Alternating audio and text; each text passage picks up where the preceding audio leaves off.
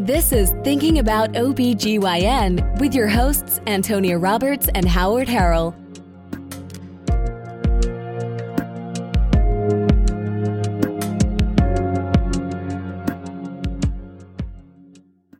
Antonia, Howard. what are we thinking about on today's episode? Well, we should talk about some OB emergency, the bread and butter, but things that are maybe sometimes common and sometimes less common that are really worth reviewing every so often so that we hit them perfectly whenever they do happen. So this might end up being more than one part. We'll see. But yeah, that'll be the main thing for today. But first, what's the thing we do for no reason? Okay, well, how about cutting a tight nuchal cord at the perineum before you deliver the rest of the baby?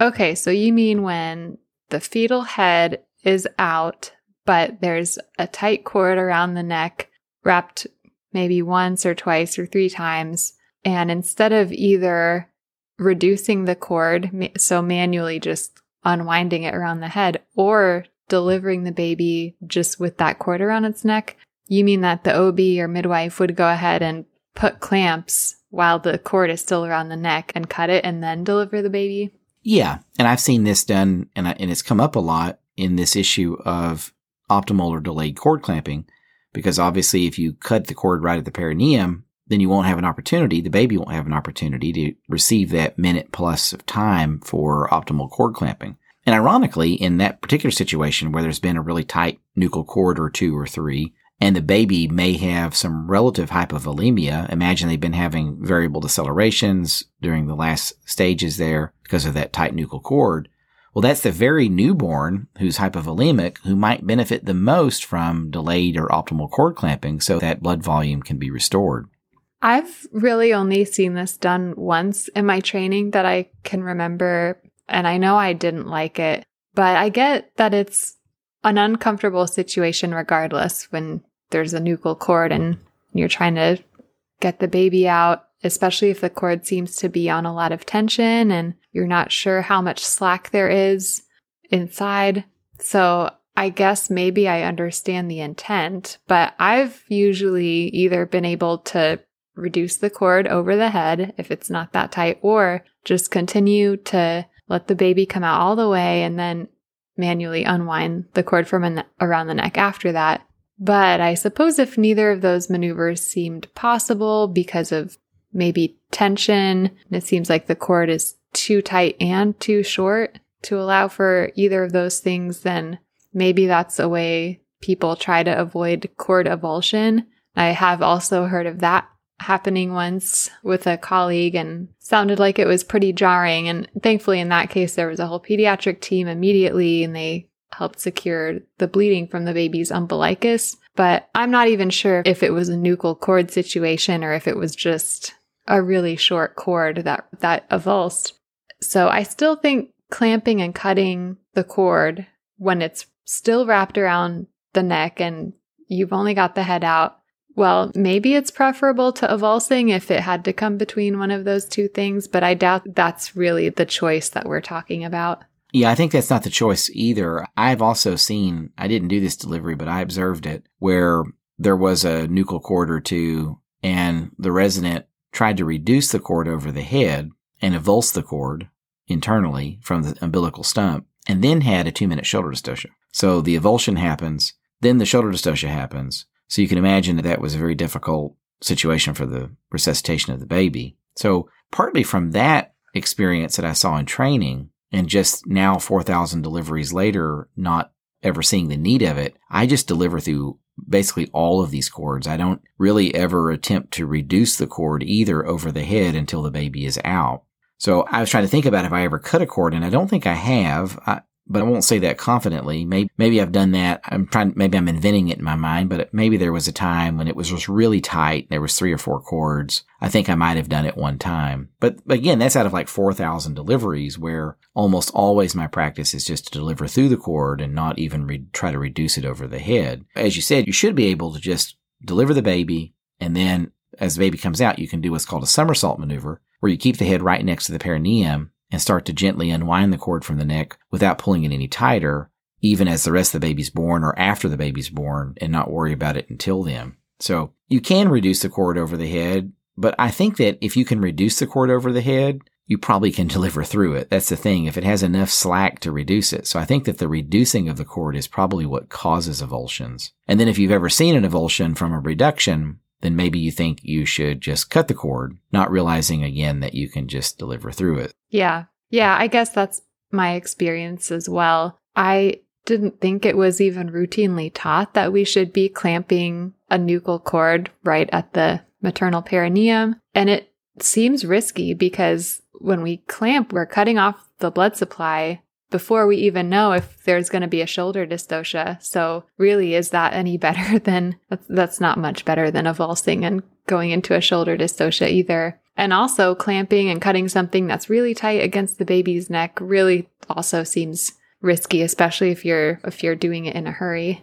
Well, I think that this process of clamping the cord of the perineum probably happens more than we might expect it to. And I've run into that again from feedback from hospitals that are working on optimal cord clamping. So I think it's just another, again, one of those things that until you stop doing it and just learn to deliver the babies and use a somersault maneuver that you don't realize it's unnecessary. If you've done it for a lot of tight nuchal cords over the years, you probably think it's something that you have to do. So I think this is one of those things that we talked about in the last episode that I like to call the Roger Bannister four minute mile phenomenon, where until something can be done or that you don't have to do something or whatever, you just find it hard to believe that it's the case that you don't have to do it or whatever. We talked about that in context of dissecting the rectus sheath at the time of cesarean. But again, my interest in it is it's just an excuse that I hear now from obstetricians or midwives for not doing delayed cord clamping because if you cut the cords, you can't do it. But I'll put a link to an article that describes the somersault maneuver and the management of nuchal cords at delivery that hopefully will encourage you to just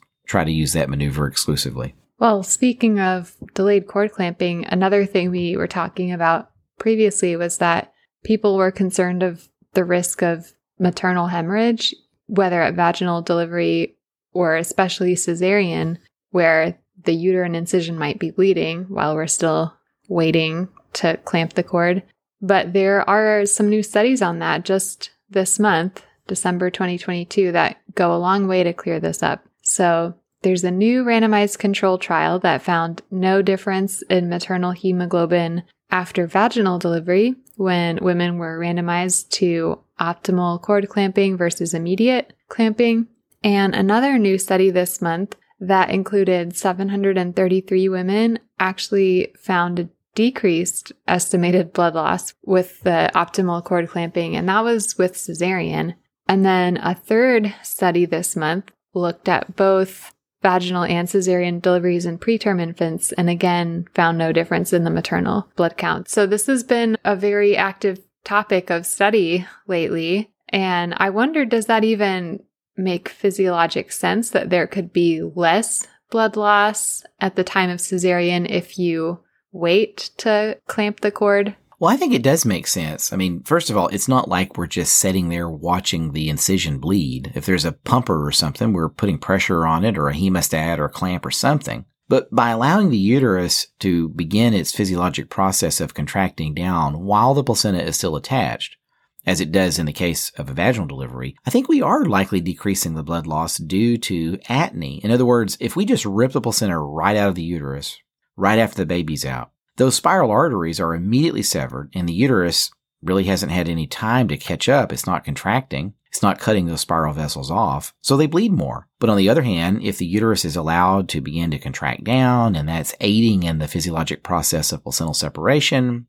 and do that for a minute or so while you're giving the baby the optimal cord clamping time, then those spiral arteries are going to be under some increased pressure from the intramyometrial contractile pressure before the placenta is removed. So I actually think this is true and it makes some physiologic sense, even though it might seem counterintuitive. All right. So I guess those hospitals really are running out of excuses not to have delayed cord clamping for a full minute. And it also just goes to show the power of narrative fallacies because it's really easy to convince yourself that one minute at the time of cesarean will lead to an increase in hemorrhages when the clinical evidence is saying the exact opposite. And so now, speaking of hemorrhage, we are going to talk about a few obstetric emergencies today. And just verbally rehearse some definitive management strategies to get ourselves out of trouble when trouble happens. You always say we should think about these rare events at least once a year, which I agree with. So I guess let's start 2023 off with a bang. Okay. Yeah. And I do think that the idea of like just saying to yourself, if you do this for a living, saying to yourself, just quickly, how do I get out of any bad situation?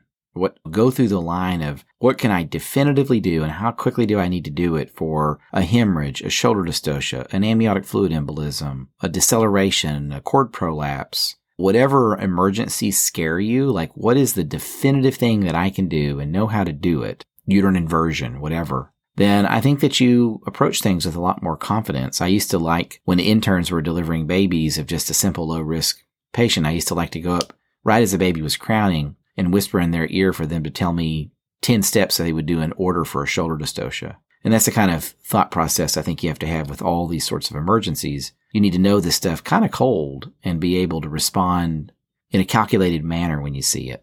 Yeah, like that really is the whole reason we're there, is in case something like that happens. That's right. So let's start off with hemorrhage. That one probably everyone in obstetrics has seen multiple times. And our goal here is not to go into too much detail with each of these, but just to have in mind some highlights of some definitive management strategies. Yeah, and in a lot of these, and especially for hemorrhage, I'll say that it's so true that an ounce of prevention is well worth a pound of cure for many of these things. And postpartum hemorrhage is definitely one where I think prevention is available and almost always works. Okay, so w- without too much detail, let's do this. What are some preventative measures we should be thinking about? Well, first of all, we should be identifying patients who are at particular risk of hemorrhage. Most risk stratification guidelines will have some pretty comprehensive lists of patient factors and pregnancy or labor factors to consider here. I will say there's a recent review of these sort of risk stratification guidelines. There's several that have been developed and none of them have been found to be effective or really better than the other one. So I'm not suggesting that you have to have a particular checklist or anything like that, but in your mind clearly know that some people have a much greater risk than others do. So folks with prior postpartum hemorrhage, pre-existing bleeding disorders or anticoagulant use, people who are at, are at risk of bad outcomes because they already are starting out with chronic anemia, morbidly obese patients who may not respond as well to oxytocin or uterotonic drugs, extensive prior surgical histories, and then pregnancy things, obviously things that distend the uterus like macrosomia or multiples or polyhydramnios or fibroids, particularly if you're doing a cesarean. And then clearly placental issues like invasive placental diseases, placenta praevia, placenta accreta, etc.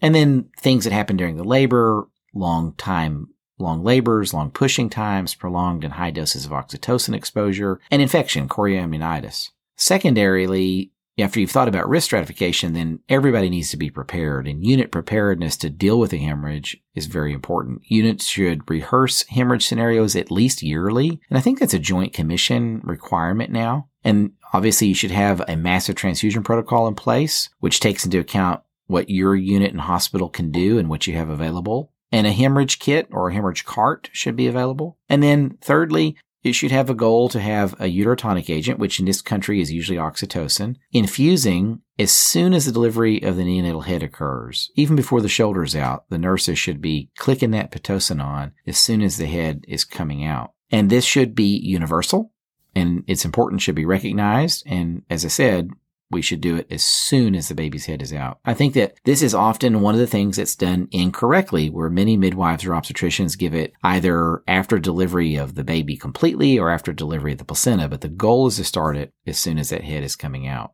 Now, people can send me emails if they want for some of the things that we're going to say today that they don't like or want our explanations for, but we're just trying to be efficient with our time. And we might get some on this issue of when to start the oxytocin. I think that so far that's going to be the point of contention. And we can talk more about that later if people are interested. But this is a thing that the World Health Organization says is one of the primary things that can save women's lives. We're spoiled in the United States and don't see the hundreds of women a week who die around the world of hemorrhage that could be completely avoided by having a routine uterotonic on board. And I'll add that if someone has a, one of the risk factors that we mentioned, like a previous postpartum hemorrhage or a prolonged labor or something, then going ahead and prophylactically adding a second uterotonic, I think is a good idea. And there's a lot of literature that doesn't, again, tell you exactly which risk factors should institute that. But there's clearly literature that says that Pitocin plus another is beneficial in reducing blood loss in people with risk factors.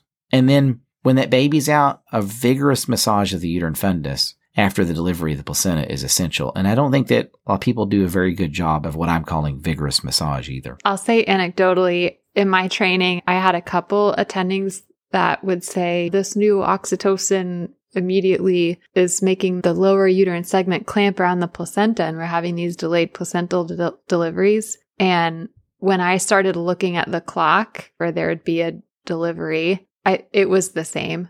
Cause I, I thought that too. I thought like, yeah, why is this placenta so hard to extract? But it, Yeah, it didn't you- have, it didn't have any association with the timing of the oxytocin. Yeah, I think you can tell probably predict uh, the decade in which a person trained if they have that belief. Yeah. Well, because seriously, so what we did in the 70s pretty routinely was we gave it before the placenta was delivered, after the baby was born or while the baby was being born.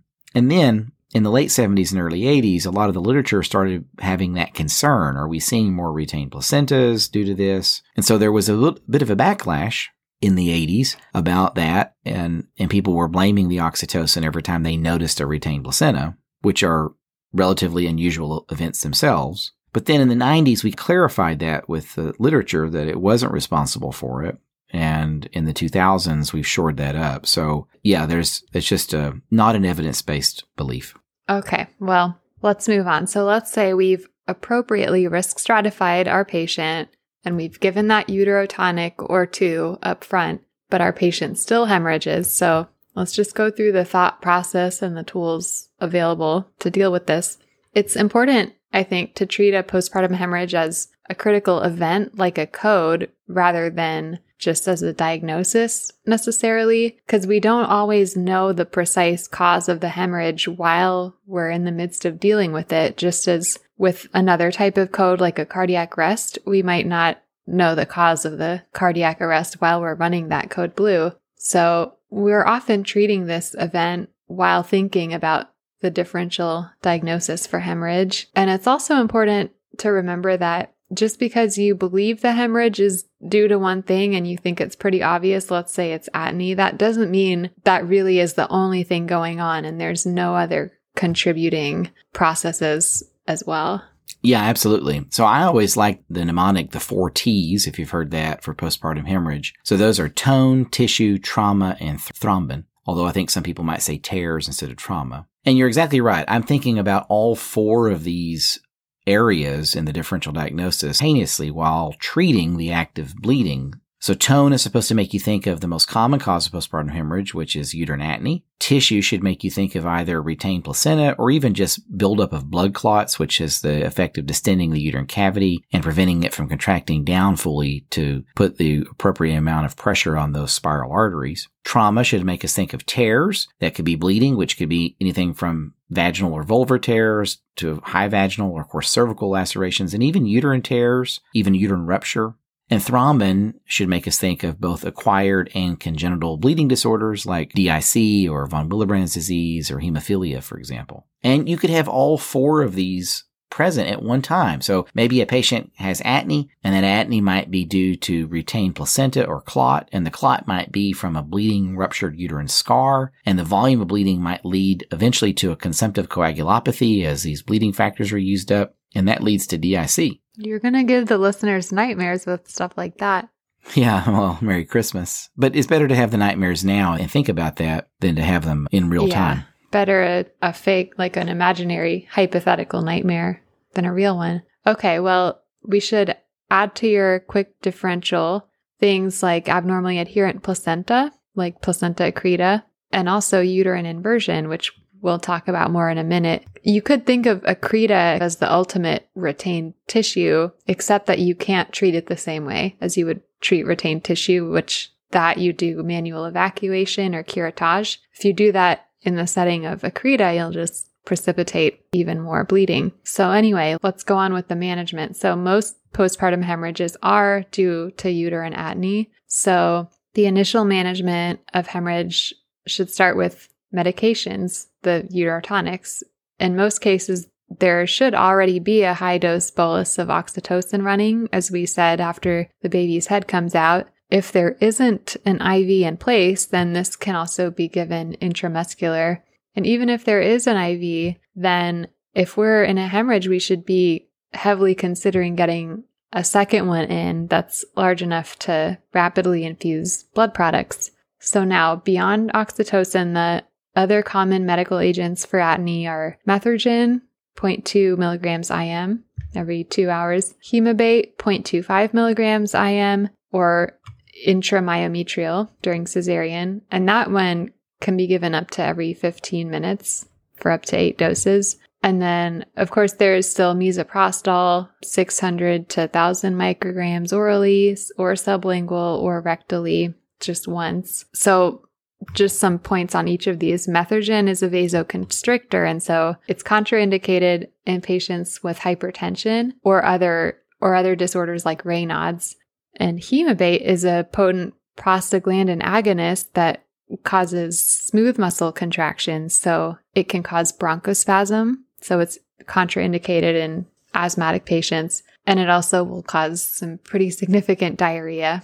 Yeah, and those medicines, along with very vigorous uterine massage, are going to fix most problems, and they're going to do it relatively quickly. We can note here that the misoprostol works seemingly more slowly than the rest, so it's not really a first line agent for a lot of folks in acute hemorrhage situation, though you can make a cost analysis benefit that it should be first because it's so much cheaper. And I will say one thing about the misoprostol is if you're putting it in, don't use gel that's people's tendency, but the gel will create a film over it and slow the absorption or even eliminate the absorption from the capsules. And it's uncertain how much added benefit it provides if you're already using other agents and then you throw this in as well. I also find that many people as I said, don't do the uterine massage with enough vigor. And in a hemorrhage like this, I'll do bimanual massage where I have one hand vaginally and the other hand abdominally, basically compressing the uterus between my hands. The other thing to keep in mind is that it takes at least a few minutes for these medications to have any impact, regardless of which one you're using. In the real world, you're going to have to continue the massage until the medicines are working, which can be several minutes. Time for the nurse to get the medicine, time to administer it, and time for it to become available to the uterus.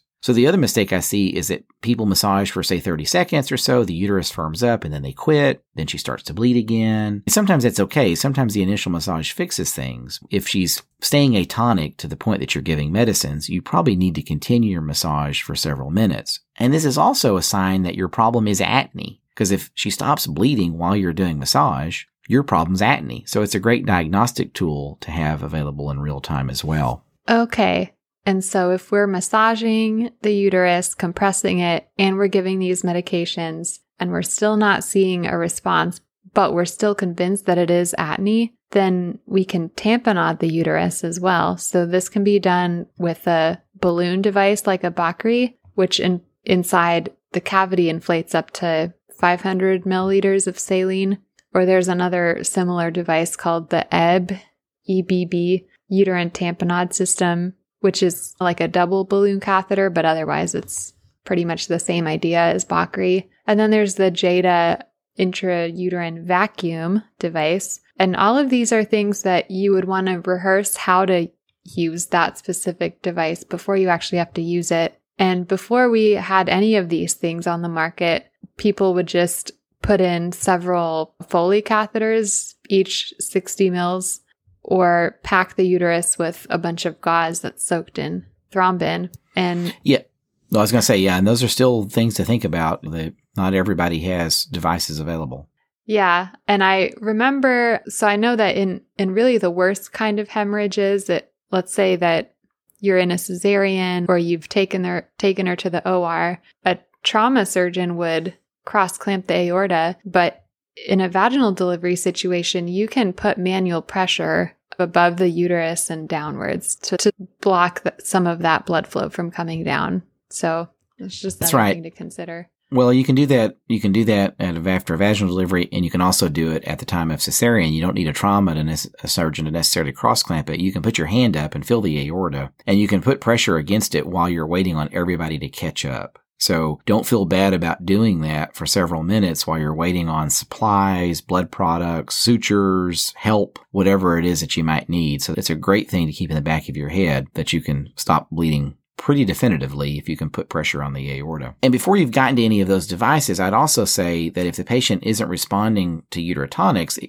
we should be asking a couple of questions here. First, does she have retained placenta or blood clots in the uterus that are making it hard for these medicines to work? So by this point, I will have done a bedside ultrasound to look for retained placenta or clot and either manually evacuated it, as you said, or used a banjo curette to evacuate any material, usually with ultrasound guidance. That's often the reason why the drugs aren't working. And secondly, we need to be looking for other causes of hemorrhage like a cervical laceration or something that's bleeding that we're missing but attributing the blood incorrectly to atony. And these cervical lacerations are the ones most commonly misattributed because you look in and the blood's coming from up high but it's just coming from a cervical laceration. In the worst cases of hemorrhages that you'll see, and I've reviewed several of these cases over the years, it's usually a case of misdiagnosis where the team has persistently been treating atony but missed the cervical laceration or the uterine rupture that tore into the uterine artery or the other real cause of the bleeding. Now, I know I've said this before, but in my own experience, in over 4,000 deliveries, I've never had to use any of those devices, the Bakri, the Jada, or the Ebb, or anything like that. And that's not to say that I've not had severe hemorrhages. I've had them, but I've had to do peripartum hysterectomy many times, in fact. But in my opinion, in those cases, none of those devices would have saved the patient from hysterectomy. They weren't done for atony. I don't believe I've ever done one for atony. Several were for invasive placental diseases, things like that, but not for atony. So I think that I've done compressive sutures, which we can talk about too for atony, but I've never had to use those devices. And so I do think that the point I'm only making is that if you're doing vigorous massage, you're making sure the uterus is empty and you're using your drugs in, in good protocol, then you may not need those devices. And I do believe, as I've said before, that because these devices are being commercially sold and made available and emphasized as they should be in situ simulation and things like that so you can learn how to use them, that people may be going to them too quickly in their algorithm. Yeah, that's probably right. So, yeah, so we're always thinking about working through that differential diagnosis while we're treating and actively managing the hemorrhage. And that would include looking for DIC. So, if uterotonics, massage, removing tissue, throwing stitches in any lacerations we've found still doesn't control the bleeding, then we can still perform a laparotomy if we're not already there place those uterine compression sutures or vascular ligations. And obviously, we can do a hysterectomy. And in some cases, if it's a really slow bleed and the patient is essentially stable and you have the ability, you can also send them to radiology for uterine artery embolization. But I think we have to be very cautious with this option. I have had it actually come in very handy before, but I think it's a rare case where that ends up being the scenario and that ends up being the better option than anything else. Because the, like I said, the patient has to be stable or else you're potentially sending them down to code in the radiology suite. Yeah, maybe someone that you've already finished operatively on and particularly with surgical type bleeds, but yeah. she's still bleeding a little bit more than you like, but stable enough to send down, then uterine artery embolization can be helpful, but obviously it's not an answer to an emergency code like situation that we're imagining. And I've certainly done all of the surgical choices that you mentioned just now more than once in my career. I've not used uterine artery embolization for this particular reason. Now, the O'Leary sutures are the most common vascular ligation. These are just bilateral uterine artery ligations. You can also suture across the utero-ovarian ligaments and essentially get all four major arterial supplies of the uterus. And surprisingly, maybe women can still get pregnant and have pregnancies after you've done this. They don't have the same success rates as women who've not had all four major blood vessels to the uterus ligated, but they often can still get pregnant and have successful pregnancies. So it's better than a hysterectomy. But because of that, it certainly shouldn't be your initial surgical approach. But for surgically related bleeding after you've had a cesarean, sometimes this is a great option rather than hysterectomy and can preserve their fertility. People used to do a lot more internal iliac hypogastric artery ligations in the past, and I've done those as well. But it's technically very difficult to do if you don't have a lot of experience operating there. And it actually doesn't work as well as we once thought it did. So most people have moved away from that in favor of O'Leary sutures. And I'm not sure that a lot of obstetricians who coming out of training more recently are comfortable doing that ligation in a safe way. There's a lot of different compressive sutures available. I think I've read an article once where five or six different patterns were described, but I do think the B. Lynch, which is a man's name, B. Lynch, is the most common one and the one that most people know, and it's the one that I've employed. The goal of these sutures is just to use a large suture and compress the uterus together as if you were squeezing it in your hands from front to back and top to bottom. And I've used this for persistent atony after a cesarean where you've given drugs, you've massaged, you just can't get it to firm up. And it's sitting right there. So just ask for a suture and do it. And then obviously, as you said, hysterectomy would be the final definitive intervention and hopefully is rarely, if ever used, as I said, for atony alone, but definitely something that you need to feel comfortable doing and more commonly used for invasive placenta or post surgical things that are just persistently bleeding and you can't fix it. Okay, so that's a whole lot about atony. So let's talk about one of the other T's. Let's do trauma. The difficulty with this sometimes is visualizing the cervix or even just the upper vagina. And sometimes the best thing to do really is take the patient to the OR, make sure they're really comfortable and you have really good lighting and all the retractors you need so that you can do a really thorough examination if the bleeding is continuing, and then use that setting to either repair or pack as necessary. And at some point, we're giving blood products during all of this. Of course, we can give crystalloids immediately, but if the hemorrhage is significant and ongoing, then we're going to need to activate the massive transfusion protocol or at least get some emergency release on cross matched blood, depending on how things work at your particular hospital. You can usually get uncross matched O negative blood within 10 minutes, hopefully, and that blood can be given with a rapid infuser. And most operating rooms or trauma services have that, but your L&D nurses may or may not know how to use it. They may not know, especially if you don't practice this stuff ahead of time and frequently enough. So, massive transfusion protocols do vary, but usually they consist of something like six units of packed red cells with four units of fresh frozen plasma, FFP, and a unit of platelets, a, maybe a unit of cryo precipitate. And then obviously that can all be repeated as necessary. Yeah, the other thing we haven't mentioned that we're seeing a lot of literature about, a lot of interest now more today than in past years is tranexamic acid. I think this definitely adds something to the patient that we're worried about having a really massive hemorrhage, but it's also rarely necessary for most simple postpartum hemorrhages that are due to atony. But if you've got ongoing bleeding and you're certainly not sure of the cause of it and things like that, then tranexamic acid is a great tool available. And the dose is a gram IV over 10 minutes, and you can actually repeat that in 30 minutes. Yeah, I think that's just an easy one to add in and there's pretty much there's essentially no harm. So, I personally have a pretty low threshold to ask for it.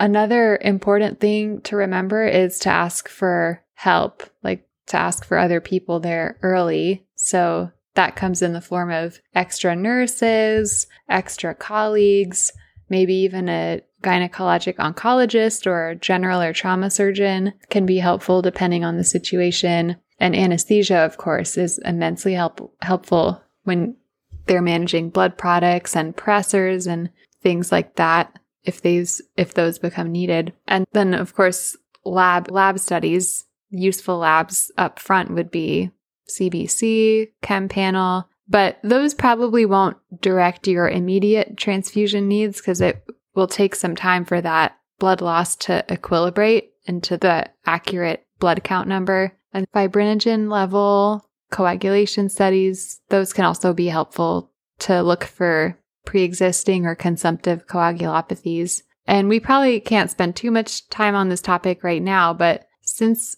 hysterectomy is the most definitive solution and you've done a fair number of them, do you have any quick tips about postpartum or cesarean hysterectomy? I think my tips would be just this. Don't be intimidated by it. They're actually not that hard, but people mythologize them a little bit and make it sound like something super scary. The biggest mistake people make, I think, is waiting too long to do one. So if you're already doing this on a patient who's being coded, you've probably made the decision a little late. And when you do one, use an energy sealing device like the LigaSure Impact. Makes a huge difference. You can secure all the major blood vessels to the uterus in three or four minutes if you're using energy sealing device. And then you can take your time with the more difficult dissection around the cervix and the bladder and things like that. But the LigaSure or whatever energy device you have allows you to really get control of everything very rapidly. All right. Well, let's quickly hit uterine inversion. So, this is a rare but catastrophic problem. And as many as one in three women who had uterine inversions died from it in some case series. So, this occurs when the uterus inverts and it turns inside out with the fundus going completely outside of the cervix, like a sock being rolled inside out. And so, oftentimes the placenta is already partially or completely detached at that point, but the uterus can't contract down. And so this organ that's getting 20% of the maternal cardiac output is left to just bleed freely at the placental site. Yeah, this is a real emergency, and you should have the sort of cadence and timing and pressure of a shoulder dystocia in terms of thinking, I just have two or three minutes to save a person's life here. So all the things that we've already talked about in terms of postpartum hemorrhage, preparedness and our massive transfusion protocols and that extra large bore IV and the help and all those things are very necessary in many cases of uterine inversion. But quick and definitive action here hopefully can make most of those things unneeded.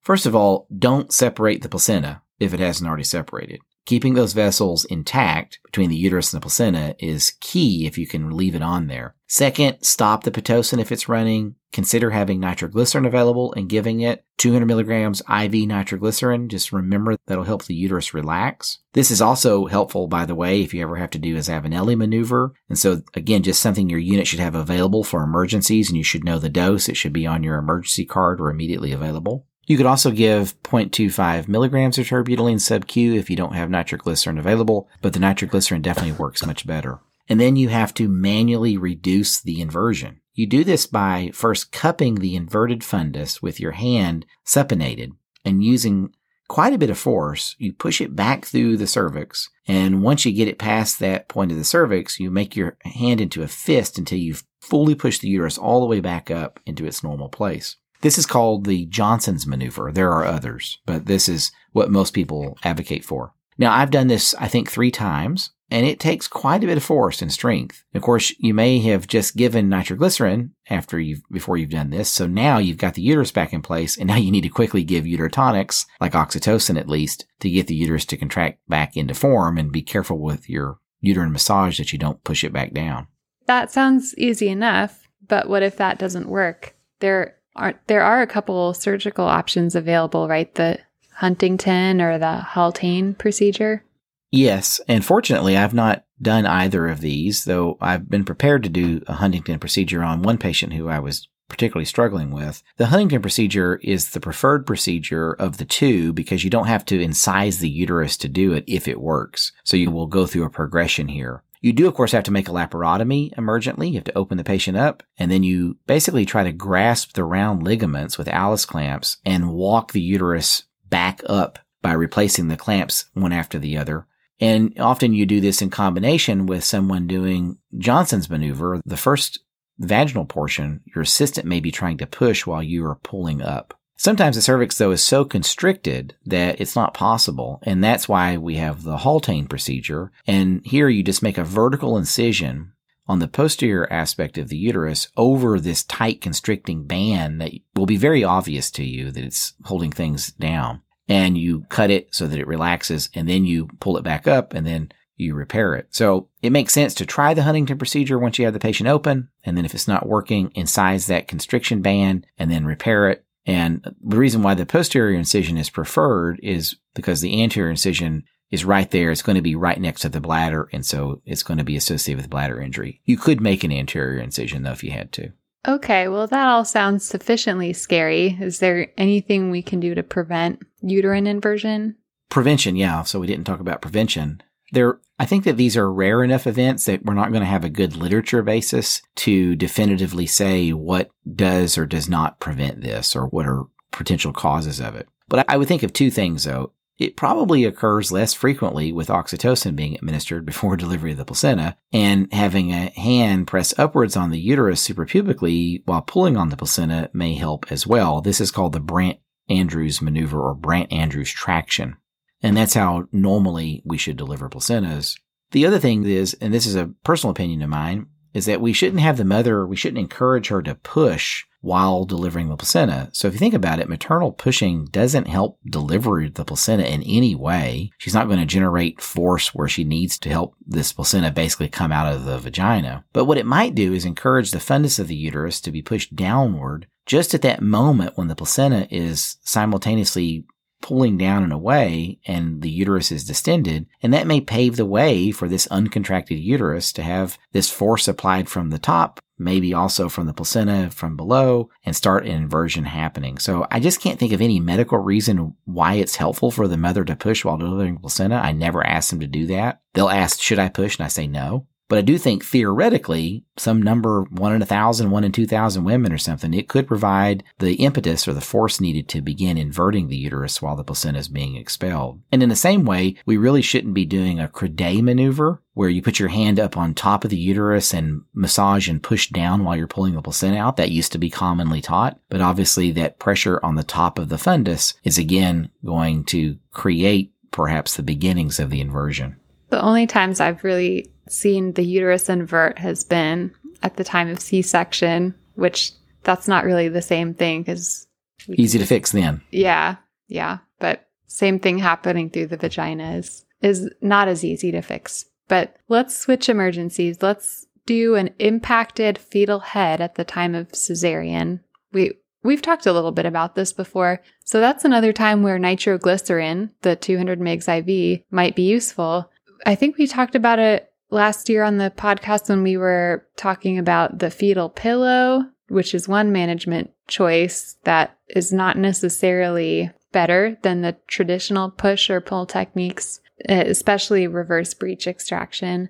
So the push technique is where is what we just call the vaginal hand, where there's an assistant that's pushing upwards with their hand on the baby's head, while at the same time, the operator is pulling upwards on the shoulders, on the baby's shoulders, so that they get to a point where they can place their hand beneath the head through the hysterotomy and then complete the delivery.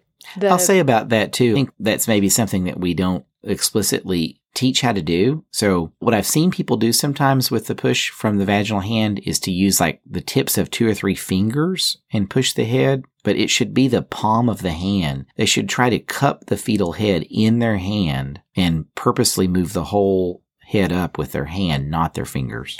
Yeah, and that can be tricky because sometimes the vaginal canal is narrow and they they might feel like they're forced to really constrict their hand She's got a spinal or general anesthetic, so go for it. yeah, go for it. Don't be afraid. You don't want to put like a lot of pressure on just one small area on the baby's head. Can really harm them. So the pull technique is really either reverse breech extraction, which I think people are a little bit more familiar with, as opposed to the Patwardhan, which is like arms out and then work the baby's hips and breech out and then pull the head out last. But I'll just talk about the reverse breech extraction now. So that's where the operator puts their hand in the uterus, they go for the feet, and then they just pull them through the hysterotomy as if it was a breech delivery all along. And then that pulling usually is enough to pull the baby's head out of the impaction. But if it's really tightly impacted and there's a lot of friction and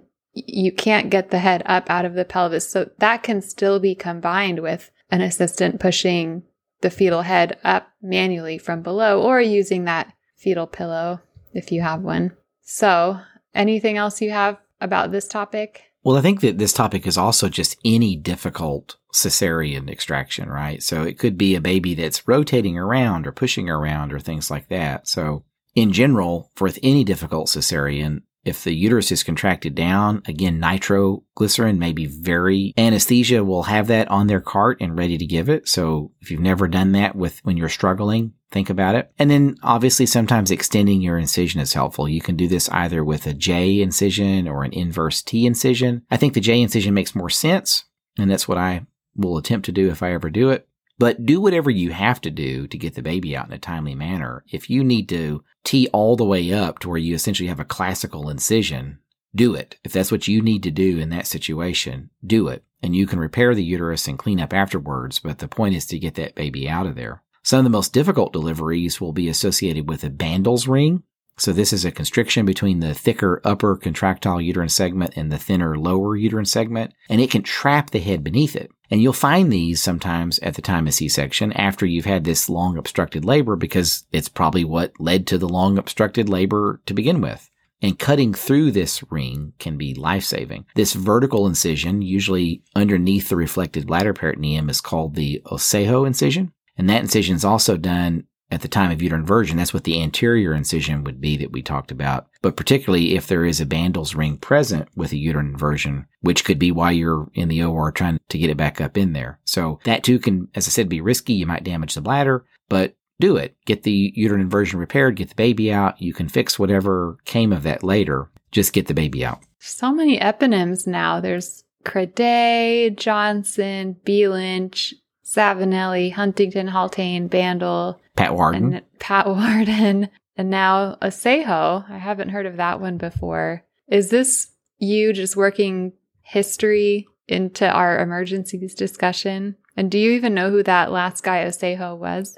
I do try to look these folks up because I am interested in the history of it. And I didn't mention there's more we could do. I didn't mention the O'Sullivan technique for uterine inversion, which actually uses hydrostatic elevation of the uterine fundus, but that's not really appropriate for the emergent inversions we're talking about. I can't imagine me doing that in a life-saving maneuver. But yeah, Osejo, the best I can tell, I did try to find this out. The best I can tell is he was a Mexican gynecologist and apparently a vaginal surgeon of some repute who was active in publishing in the Spanish language literature in the 1950s. But that's about all I know about him. So maybe some of our Mexican listeners, if they know who he was, first initial was J, they can uh, email us and tell us more about him.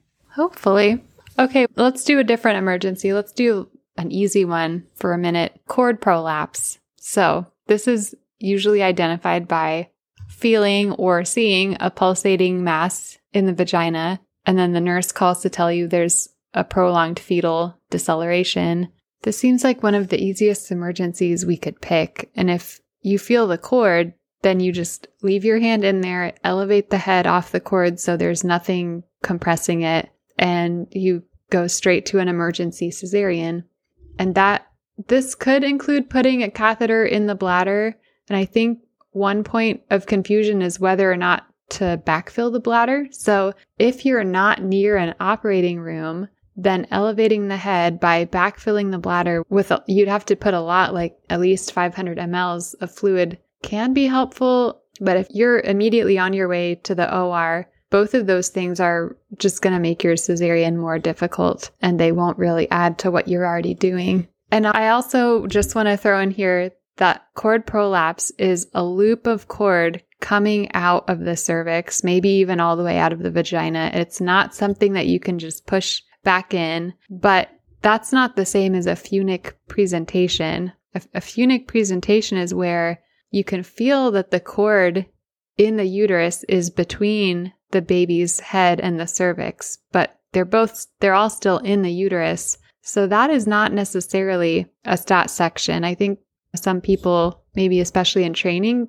maybe don't know the difference and they feel a cord and they think, ah, cord prolapse, let's section now. But if it's completely in the uterus, you can start by manually pushing that cord segment off to the side and observe. And then if it's normal, you've fixed the problem. So there's just that little tidbit in there. Hopefully helps somebody. And anything yeah, definitely don't about want to, cord prolapse? Yeah, definitely don't confuse cord prolapse with a funic presentation. And I also think people have felt hands and stuff and thought that they were cords. Probably. If it's a cord, you can feel it pulsating. And, uh, and some people will deliberately try to feel it pulsating to see what the heartbeat is on the way to the OR. And that's not crazy, but also don't compress it so much that you're oh gosh. like it shouldn't be, you shouldn't be compressing it just because you're trying to see what the pulse is. The only other thing I'd point out is, and this is a rare situation, but sometimes a cord prolapse can happen, but cesarean may not be the right answer. And that's if a patient is already completely dilated and is otherwise a candidate for operative vaginal delivery. So it has happened. It does happen. And an operative vaginal delivery is a choice. If she's plus three and there's a cord setting there that, you know, has worked its way down and, and you feel like that she's otherwise a candidate for operative delivery, you might even be able to reduce that cord out of the way or just do an operative delivery. I've definitely done that a couple of times. Okay. Well, how about another one? How about breech vaginal delivery? I'm sure that's bound to happen to somebody this year. Yeah, and I think that's another thing that we shouldn't be overly frightened by, but do need to be prepared for the possibility of head entrapment, which is really the scary part of a breech delivery. So one way to not be overly frightened by this is to practice our breech delivery techniques as often as possible. The two main opportunities for that are at the time of cesarean, but also at the time of second twins, where breech delivery should, if anything, be the norm and certainly something that we're not frightened of or discouraging. And obviously, rehearsal with mannequins for these techniques is very helpful as well. Okay, so some things, some things to to have on hand. So an ultrasound is very handy if you're anticipating a breech, and this uh, this often will have that when we're doing a twin delivery and we want to see which way the second twin flips after the first one's out. Having the mother in a position really far down on the bed with the buttocks even hanging off is also advantageous. It just helps the angle. And then a big thing that's different with breech delivery as compared to breech extraction is being very patient. So when we're in a twin situation and we're extracting the second twin vaginally, we're reaching up, grabbing the feet, pulling them down, pulling all the way out to the breech. But when it's a singleton, it's a breech delivery. We want to be as patient as possible and let the mother do all of the work until at least the umbilicus is out. And then we can help with the legs by splinting them and let, letting the le- legs bend and sweep out laterally. That's called a Pinard maneuver. Okay, Mr. Eponym. Just trying to help for the people who are going to Google image search what you're talking about. Okay, sure. Well, so after the legs are swept out, then we can help sweep the arms out the same way. And we can use rotation, like we can rotate the whole fetal body, and that helps sweep the arm across the chest. And then we can also sp- splint with our finger if we need to, and rotate the other way to do the same with the other arm. And you have to be careful about nuchal arms, which like it's like a nuchal cord. It's like their arms are up behind their head or almost trying to wrap around their the back of their neck. That will make the delivery very difficult, but if we're rotating the baby a wide angle, that can help reduce even a nuchal arm so that it's in a position to sweep across the front of their chest and without us causing any injury to their arms. That's called the Lovset's maneuver. Okay, gosh. Is there anything that's named after women or are these all just men with their names on different maneuvers? Well, I'll find some stuff named after women for us on the next episode, maybe. Okay, thanks. Okay, well, anyway, once the arms are delivered by Lovset, however you say it, and He was Norwegian. Yeah. Jorgen, I think. Jur- Jurgen. You would know better than me. It's the little O with the thing. Yeah. Okay, so once the baby's head is looking down at the floor, then you can, here's another eponym, you can perform the Mauriceau Smellie Veit maneuver. All Like- three men. Can't believe they just couldn't decide.